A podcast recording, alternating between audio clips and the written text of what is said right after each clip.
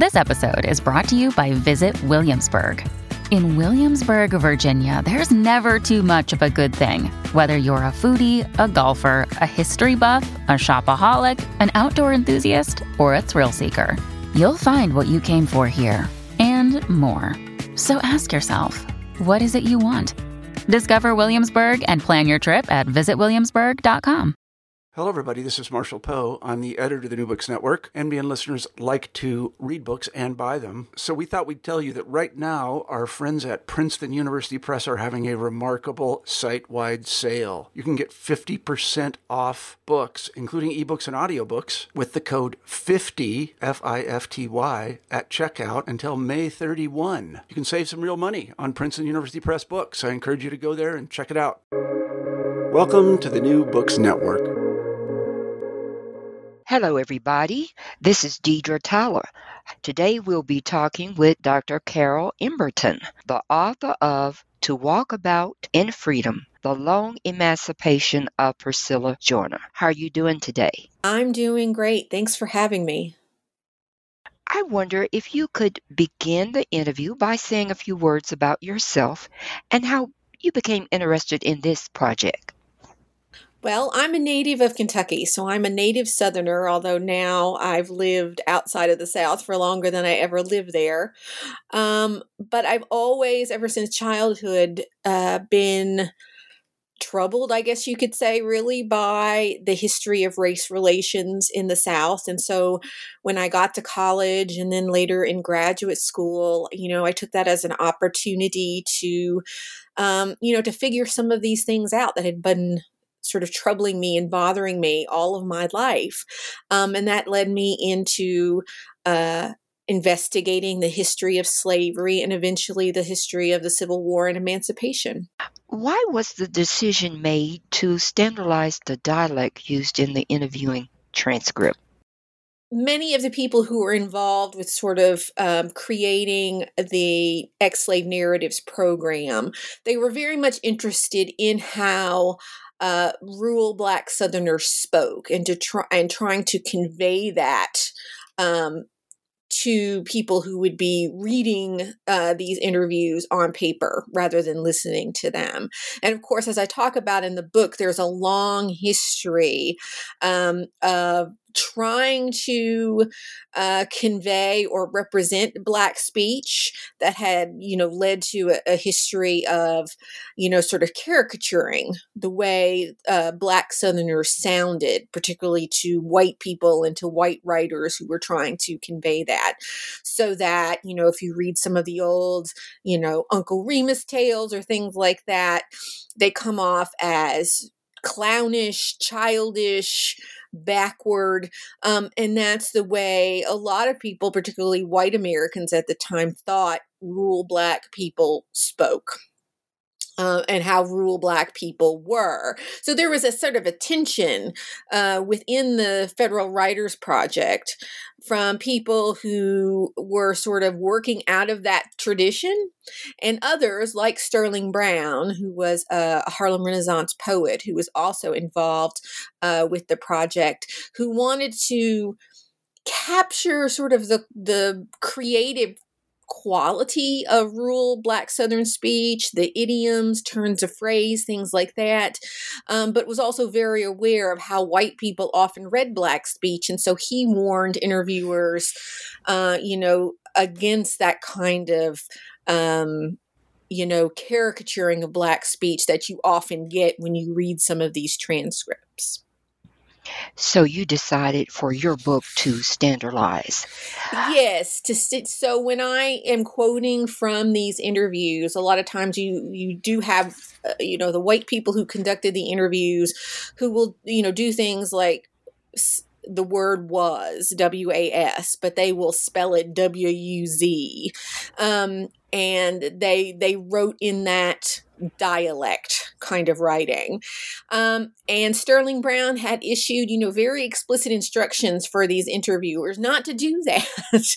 um, and so when I went back through and I would encounter, uh, you know, things that he had said don't do, um, I, you know, didn't do it because I, you know, I I followed his instructions. That's how I, you know, I thought of it to myself. I want to follow what Sterling Brown's instructions were because he was afraid it was going to cast the uh, the narrators themselves in a particularly bad light. Um, and as someone who has taught these interviews before, and I teach them to my students all the time, it seems to put up a wall oftentimes between the person who is reading them um, and what the narrator is trying to say. And when uh, that language is is um, presented in that way, uh, uh, you know, a lot of times I've encountered students who just really can't get past it. So I didn't want the reader to be distracted or repelled um, by what they were reading. I really wanted them to get a sense and really think about what these people were saying um, and take it seriously. Okay, let's look at Priscilla's life. Her mother was presumed to be a Caucasian woman, and she was presumed to have a black father. Now, she was in the home of white people. How do you think this impacted her for 12 years? I think it, it was very hard on her. And when you read her interview transcript, you can see that even though, you know, it's she's 80 something years old when she's giving this interview, she's still struggling with it. So the woman who raised her, Annaliza Joyner, who was the woman who claimed to be her her biological mother, you can see Priscilla struggling with that because of the experiences that she had growing up in that white home. As the story goes, the story that Annaliza told Priscilla later on was that she and her husband, Annaliza's husband, a man named Rix Joyner, had had a falling out because Rix had uh, sold the two enslaved people that Annaliza's father had given to her when she and Rix got married. And he had sold them without her permission. So she kicks him out of the house. He's kind of a ne'er do well type person. And while he's gone away from the home for some period of time, she has an affair with a black man, and she will never say who it was. Um, and she becomes pregnant, and Priscilla is born. And when Rix return eventually returns to the home, of course, he finds this this black baby and uh, his wife claiming that it's hers. Um, and you know he's sort of forced to live you know with this new circumstance the, the, the story goes according to Annaliza that she makes a deal with him that he doesn't have to pay her back for those two enslaved people that he sold if he will accept Priscilla as her daughter and they'll all live in this and allow her to keep her and they'll all live in the same household. So that's how the story goes. But Rix is obviously not happy about this, according to what Priscilla says. He treats her terribly. He teaches the other white children, presumably um, Priscilla's half siblings, to torment her, to ostracize her. Um, and, you know, that sets her up as sort of an outsider within this household um, that she's raised within. And Annaliza, if she is indeed her biological mother, doesn't seem to be willing or able to do much about how her husband and how the other children treat Priscilla. Why do you think Priscilla's mother sent her to live with a black family? According to Priscilla, this happens when she's about 12 years old. So this is after the Civil War, it's after emancipation in North Carolina. Um, and according to Priscilla, she's getting older.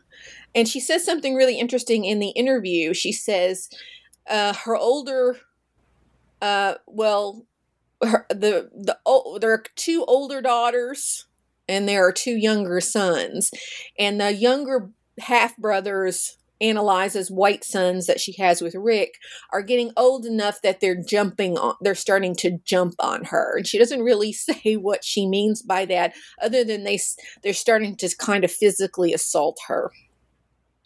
It seems. And so Annaliza, I think, is worried about Priscilla's safety.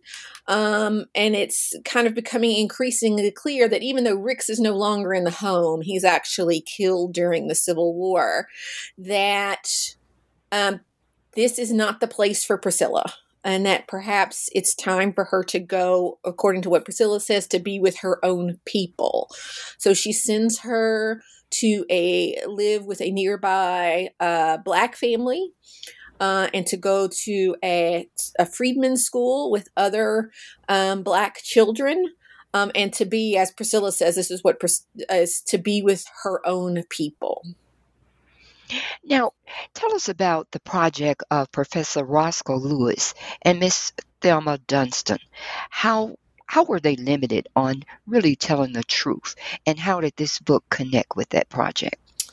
Right. So, Roscoe Lewis and Thelma Dunston worked for the Virginia Writers Project, which was sort of the state level version of the Federal Writers Project each state had its own sort of state level organization of that.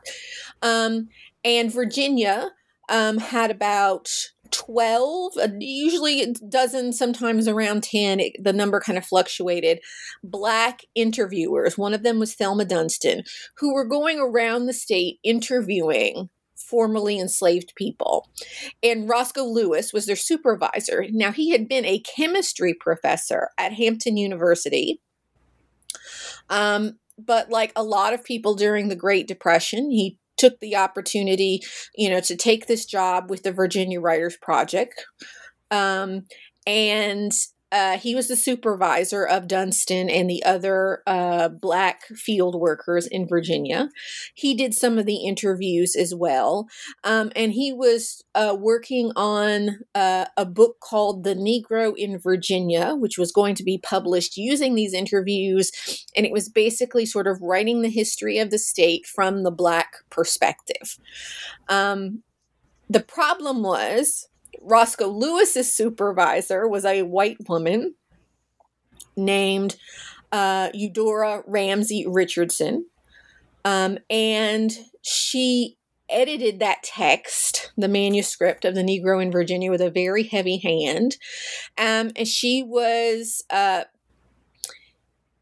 not unlike a lot of white supervisors in these projects, she was very skeptical of um, the whole project of interviewing ex slaves.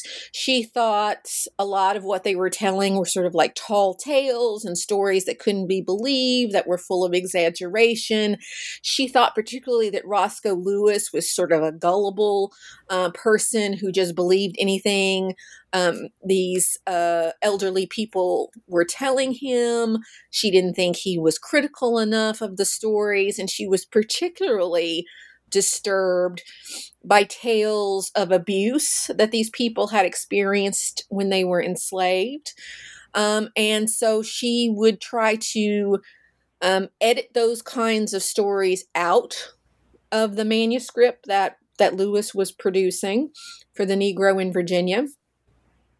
Um, and in some cases, she would even go and re interview people he had interviewed because she was so, in, you know, she didn't believe, uh, you know, that she would read the transcript in the interview and think, oh, that couldn't have possibly happened. And she would go and try to re interview people. Um, so Lewis and Dunston.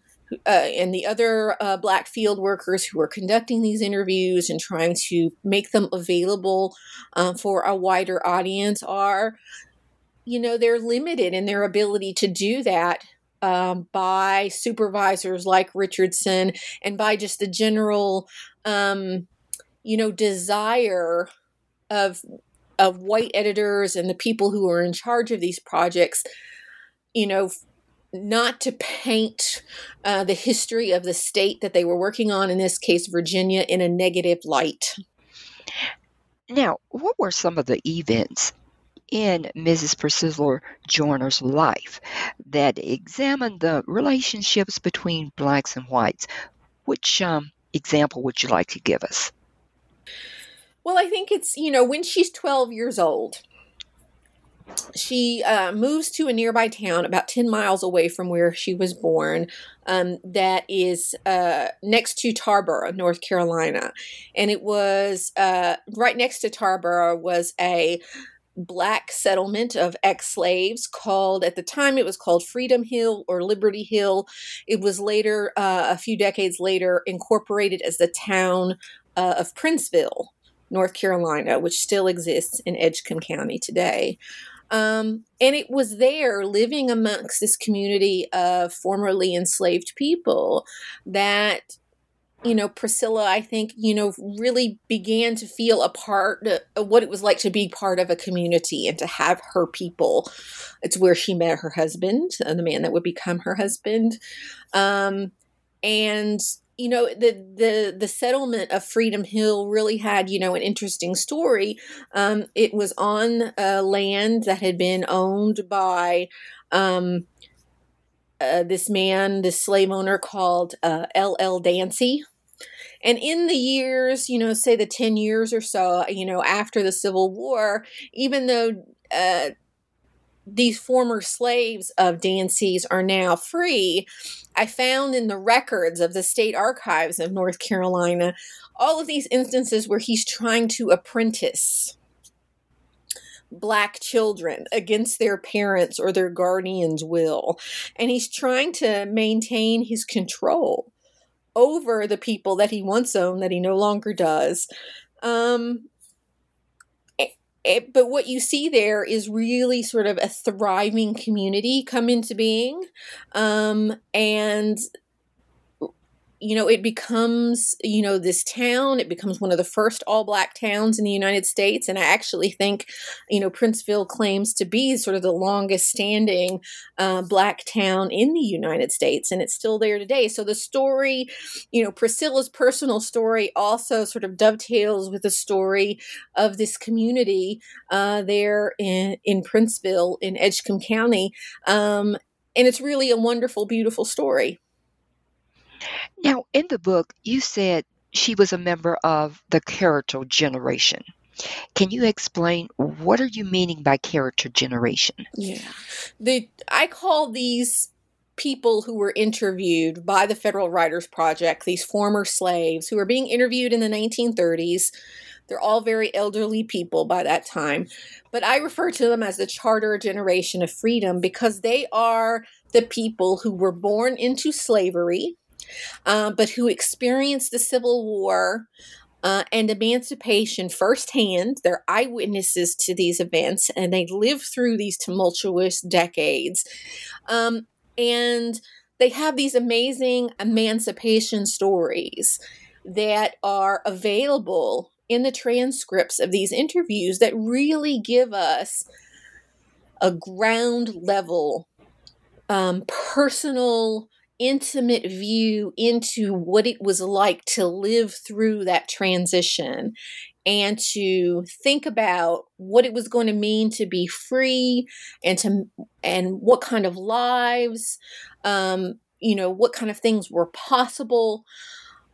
And i think a lot of times you know when we think about the civil war and the reconstruction years we think a lot about the right to vote you know, and civil rights. And those are really important stories to be told.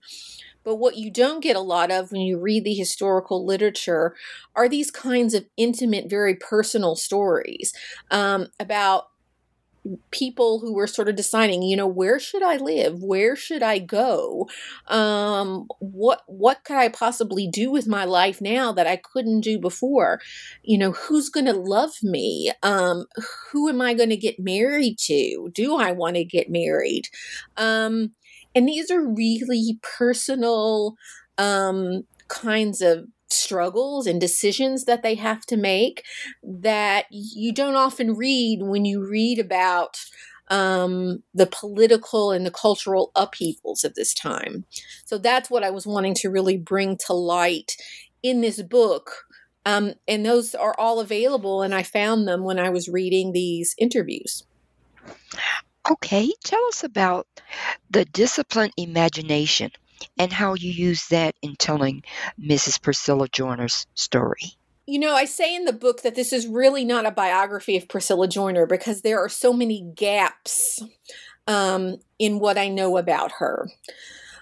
And that is true for most people who were formerly enslaved. If you're writing about enslaved people or people who were formerly enslaved, you know, you face this problem as a historian that there are a lot of gaps, right, that you can't always fill in. You might find a document here or a piece of evidence there, and you, you know, you can, and you have to fill in a lot of these gaps. Um, to the to the best that you can. And so historians, those of us who work in these sort of fragmented archives and who really want to try to understand the lives of enslaved and formerly enslaved people and to take them ser- seriously, you have to kind of use a disciplined imagination to think about, you know, what um, people might have been thinking or feeling or going through at a particular moment in time when you may not necessarily have a document or any kind of documentary evidence um, that tells you exactly what was going on. Um, now, there's a school of historical thought excuse me, or study that says, well, if you don't have a document, if you don't have, you know, hard evidence, then you can't say, and we don't know, and you just can't go there. The problem with that view um, is that you would then these people like Priscilla Joyner and the charter generation of freedom and enslaved people, you'd never be able to write about them in any kind with any kind of depth or any kind of detail because there is so much we don't know. Um, so it's important to you know you read deeply, you find everything you can, um, but then you have to rely on um, you know your own sort of sense of you know human um, interaction and human uh, uh, desire and understanding to think about um, how the world how you know people like priscilla joyner you know encountered the world um, at that point in time. Now you talk about the census enumerator. How did they go about describing people's racial identifications? Mm-hmm. so that changed over time in the mid 19th century, the 1850s and the 1860s, um, 1860 is when Priscilla, she's born in 1858, so the first time she appears in a census is the 1860 census. And at that time, uh, the racial categories that were available were white for a white person, um, black B for a black person, and M um, mulatto for a person that appeared to be mixed race or of a lighter skin tone than a black person. so, obviously, at the time, a lot of that depends on um, sort of a visual interpretation of whoever the enumerator is, right? And someone, you know, might look at a person and say, oh, they look dark skinned to me, so I'll put black. But another enumerator might see a person with a similar skin tone and say, "Oh, that's a light-skinned person," and they would put M. And so it's it's all very subjective, right? And of course, it it's going on the notion at the time that you could look at somebody and tell what race they are. But of course, we know things, you know, genetics are much more complicated than that. And there were people who were so light skinned that they could pass for white, or you could look at them and think that they were quote unquote white. Um, and so it was very, very complicated. But the way the census was organized at that time um, just reflected the general idea that you could look at someone and easily tell what race they were. Mrs. Joyner made a trip to see her mother every year. But there was one year that she didn't make that trip to see her biological mother. Tell us about that. Yeah, so this is when she's living um, in Edgecombe County and she's going to school the years from she's about 12 to 16, 17 years old. And she says every year she would go home for Christmas uh, to visit Annaliza and the other members of that household of her that family. Um, but I think it's about when she's 16. She doesn't go home that year because she's met a fellow, um, and it's a man named Lewis Joyner. They have the same last name because he is actually had been enslaved by another member of the sort of extended Joyner family. The Joyners there are many, many, many, many Joyners in uh, sort of Nash and Edgecombe County, um, North Carolina at that time. Um, they're all, many of them, I'd say the vast majority of them are related either by marriage or by blood. Um, and so Lewis Joyner had been enslaved by one of the many white Joyners um, in the area. Um, so she had met Lewis. He's older than she is by about four or five years. Um, and they've fallen in love. And he asked her that year, you know, don't go home, don't leave, stay here with me for Christmas. And so that's what she does that year. Now, free people rushed to marry. What were some of the advantages that they gained?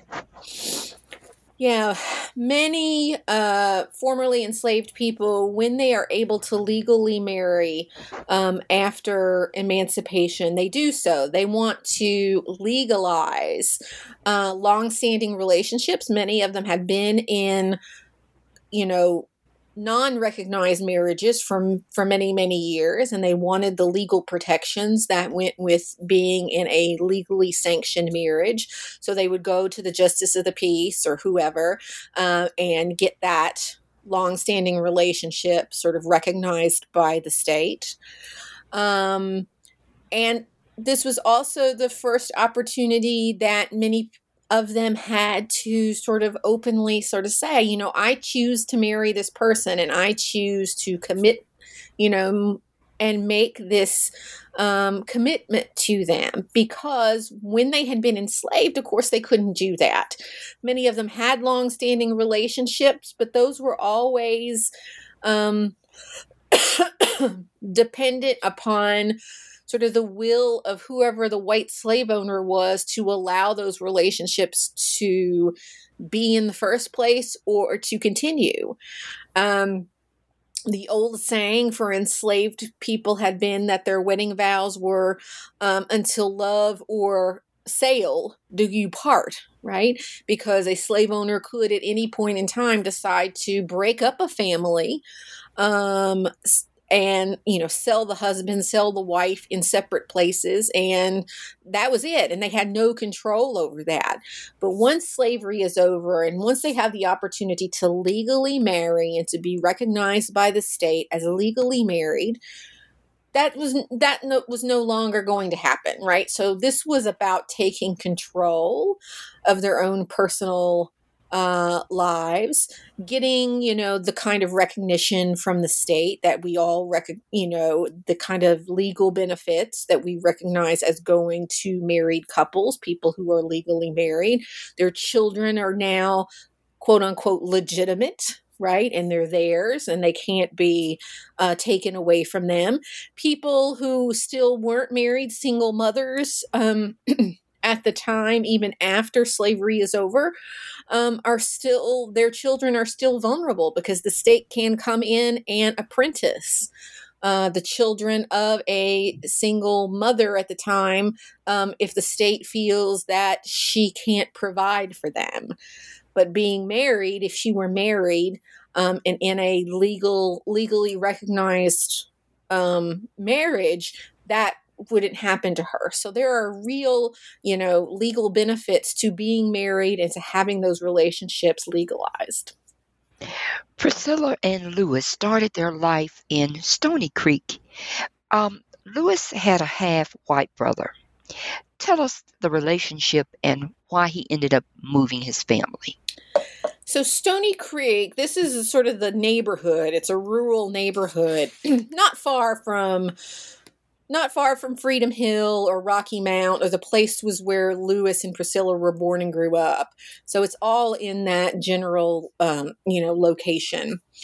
They move, and you know, after their marriage, they set up a house, and Lewis is sharecropping. He is working for uh, a man called uh, Reuben Joyner, who is most likely his older half brother, white.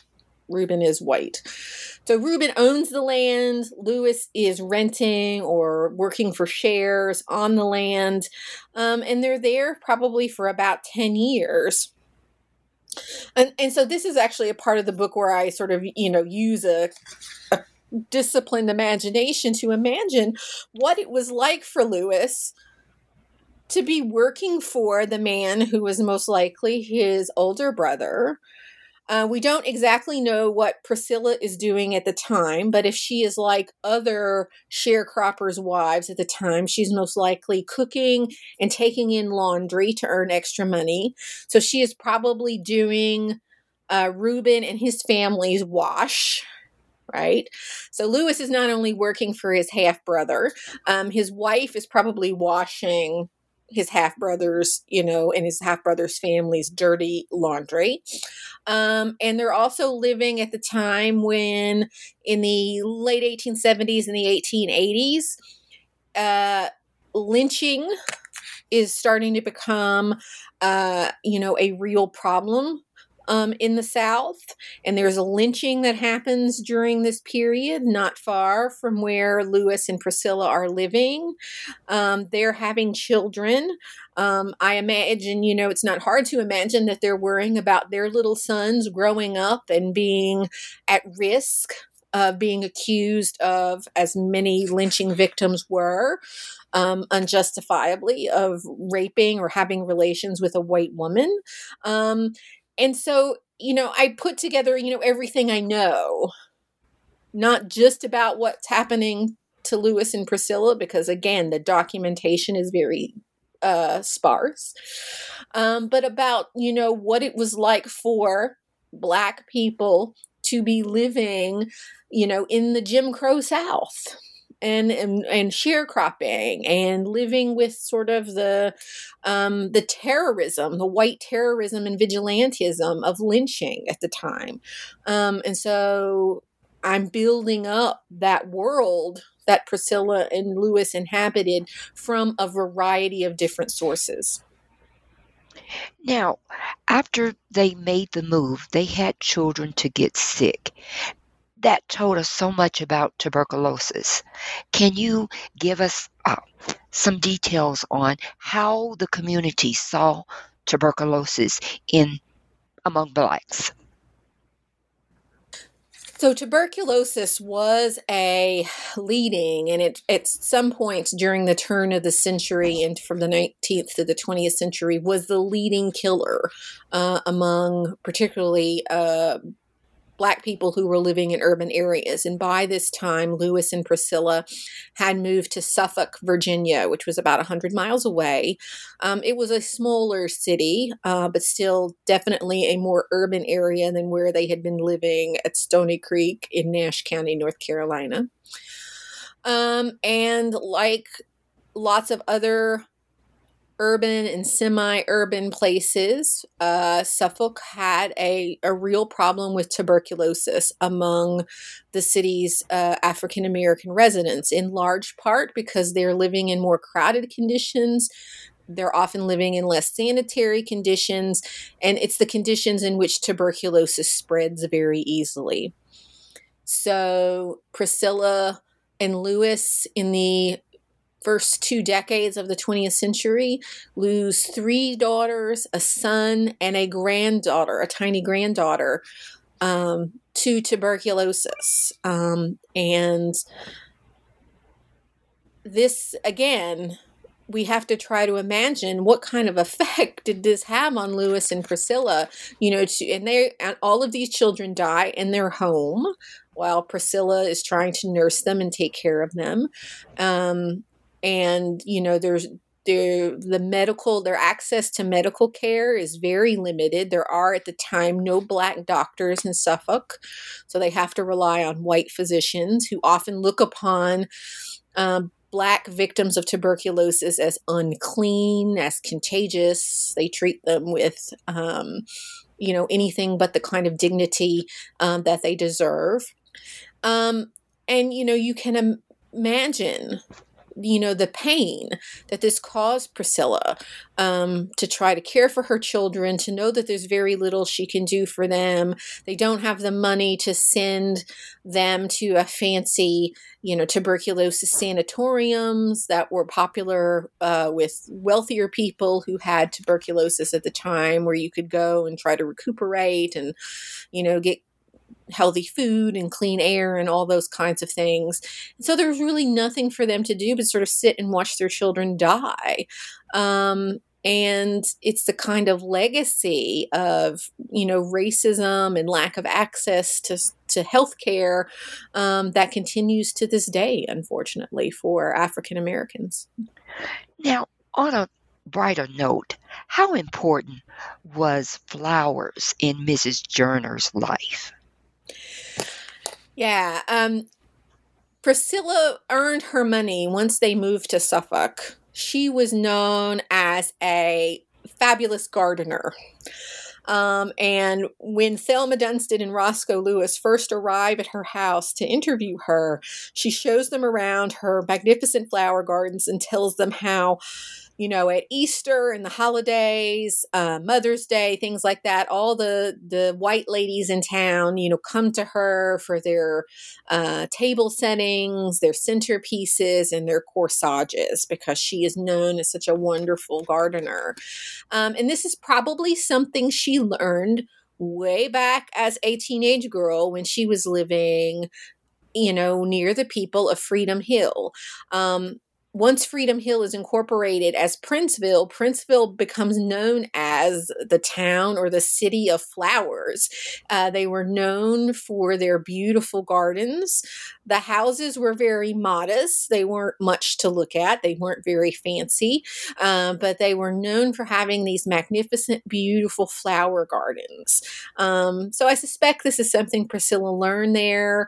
Um, you know and i think i'm a gardener i love to grow flowers and i think anyone who gardens will tell you you know it can be really therapeutic to work in the garden and to create you know a sense of beauty um, and you know sort of coax that life out of the earth. Um, and i think that you know I think that was probably true for Priscilla as well, even when she's enduring some of these tragic losses, like the loss of her children to disease. Um, you know, she is able to grow these beautiful flowers, and people appreciate her for that. Now, you use the term refugee in the book. Can you explain a little bit more about the use of the term refugee? Sure. And I, when I'm using the term refugee, um, I'm talking about, you know, people uh, during the Civil War uh, who become, they're in the process of becoming free. So they've been enslaved, but the war is making its way to wherever they're living, their farm, their plantation. Um, and a lot of times you see these people becoming, you know, they're refugees. They have to take to the road. They're they're leaving, you know, where they were either because uh, war has made those places inhospitable to live. They're trying to get away from the danger. They're trying to find someplace else to go, uh, someplace better, someplace safer. And so, what you see during the Civil War and during Reconstruction in the decade, you know, in the years after the Civil War, it doesn't stop when the war is over by any means, is you see a lot of movement throughout and around the South by, you know, for formerly enslaved people. They're moving around. They're going, a lot of times they're maybe not going that far, but they're, you know, moving to different locations. They're trying different things out. And in many of those cases, it's because they're being refugeed either from the war or during Reconstruction by white violence and vigilantism, like the Ku Klux Klan. They're being uh, run off their land, run out of their homes. And so, um, you know, other historians um, like Amy Taylor, uh, who wrote a book about Black refugees during the Civil War, really talks about how the war, um, and I would also argue Reconstruction, created a kind of refugee crisis similar to the ones we've been witnessing in our own time with the wars in Syria and now, unfortunately, in Ukraine.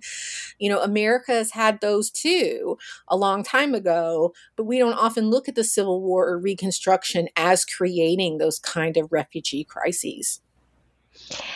What message do you want to leave the audience with once they finish reading your book? I really want them to get a sense um, that emancipation, the process of becoming free and learning to think of oneself as free, was an intensely personal journey, right? Um, you know, when the Civil War was over, they estimate that approximately four and a half million people were enslaved and became free. But that process was not sort of an instantaneous or, you know, sort of a single moment. Like, you know, and that's how we often think about it, I think. You know, the Emancipation Proclamation was issued, or the war was over, slavery was over, and they were free. But it really didn't happen like that. This was an extended process that took years. And in some cases, what you see with the charter generation in these interviews that I use in the book, it takes a lifetime for that sense of autonomy, that sense of freedom, that sense of sort of being liberated from the trauma of the past to to manifest itself um, in any kind of, you know, really sort of tangible way. And I often tell my students if there were four and a half million enslaved people in the United States at the time of the Civil War, then there were four and a half million emancipations, right? There wasn't a single emancipation. There were four and a half million emancipations. Each one of them was individual, each one of them was different, um, and each one of them meant something different to the person that experienced it. And I think that's the power of Priscilla Joyner's story. I think the, uh, the power of these emancipation stories that are in the Federal Writers Project. And I just encourage anyone who who finds these fascinating, um, you know, to go online to the Library of Congress Google Born in Slavery Library of Congress, and you can actually find these digitized online and you can begin reading them yourself. Um, and I think it'll just open up a whole new world for you. Well, we've taken up a lot of your time today. What's your next project? What are you working on next?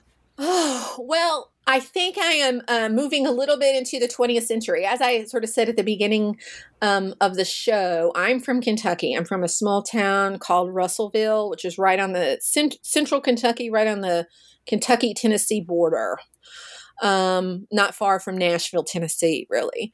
Um, and in 1908, there was a terrible mass lynching of four men um, in my hometown of Russellville, Kentucky. Um, and recently, um, some uh, residents of the town, African American residents, have been trying to get a memorial and really trying to get the town to reckon with this history of this lynching and the legacy of this lynching. And I will say, you know, part of why I'm drawn to this project is because I didn't know that it happened until I was in college and read about it in a book. Right. Um, it was not a part of my sort of upbringing as a white person in this town. But obviously, that wasn't the case for the black residents of my town. Um, and so I'm going to be digging into this, you know, uh, this part of my own personal history and try to uncover not only what happened in 1908 why these men were lynched, um, what the sort of political and economic and cultural uh, world was like that, uh, and can, in this part of Kentucky at the time. But I also want to answer the question, you know, why did the, why has how was it possible to sort of you know for the white residents of this town to push this um, this history sort of underground and how have the African American residents of the town um, kept that memory alive, and what are they doing today to bring that story to light?